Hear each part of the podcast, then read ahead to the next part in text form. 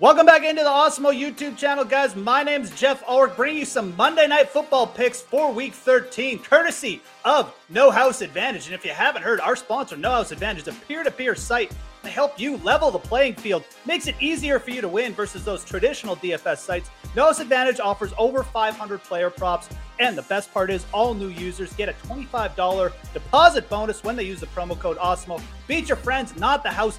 Download it in the App Store today. Win big with player props on No House Advantage. And let's talk about some player props. I got three of them to target here on No House Advantage for Monday Night Football. Again, we got the New England Patriots, the Buffalo Bills, big divisional matchup. And I like starting on the New England Patriots side. Let's go over Damien Harris's rushing prop here. 55.5 rush yards is what we got on No House Advantage. And I like going over this mark. It's a bit of a bigger mark, especially going up against a decent Bills rush defense. But as we've seen from the past month or so, this Bills rush defense can be had by big physical runners. Derrick Henry, Jonathan Taylor posted massive games against the Bills, and it's a pivotal game. You got to figure Damien Harris, the Patriots' best runner, going to be getting the bulk of the carries here. Brandon Bolden is also banged up. That's a big thing. He's been taking around 25 to 30% of the snaps. So even if he's not 100%, you got to figure that's more work for Harris potentially. He's the red zone leader as well. He outtouched Stevenson 4 to 2 in the red zone. I like Damien Harris here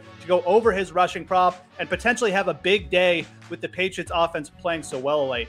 Second prop I want to target. Let's go over to the Buffalo Bills side of the ball and let's go over on Emmanuel Sanders reception total 3.5 receptions. Very low total for Emmanuel Sanders.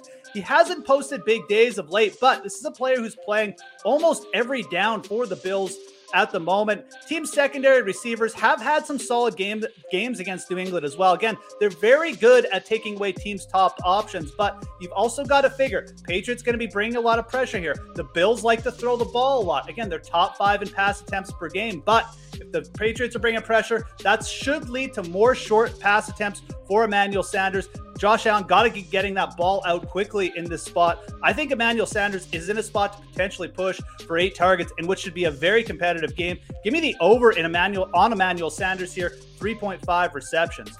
Last prop for this week. Let's stick with the Buffalo Bills. Let's stick with the wide receiver position as well, but let's go under on Steph Diggs here.